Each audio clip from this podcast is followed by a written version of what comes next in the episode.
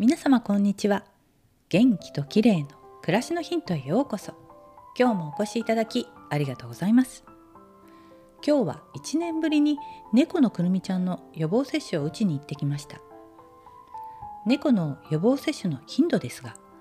世界小動物獣医師会のガイドラインでは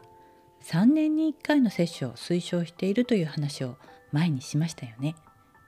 でも日本ではまだ従来通り毎年1回の接種を進める獣医さんが少なくないようなんです。うちの猫ちゃんを通う獣医さんも1年ごとの接種を進めているのでしばらくは毎年打つようにしようかなと思っています。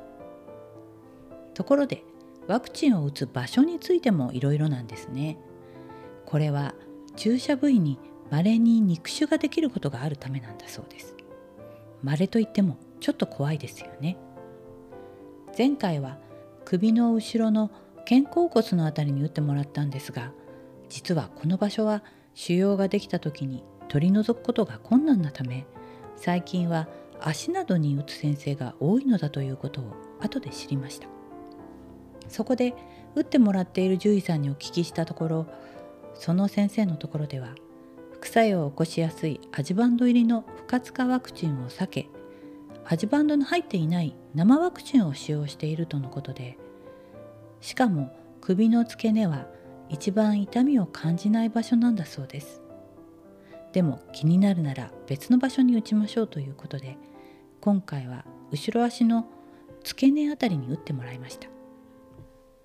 今後のワクチン接種は万が一腫瘍ができてしまっても切除できる手足尻尾などに毎回場所を変えて打ってもらうようにしようかなと思っています。そして頻度については3年に一度にするかどうかはもう少し様子を見て考えようと思います。猫を飼ってる皆さん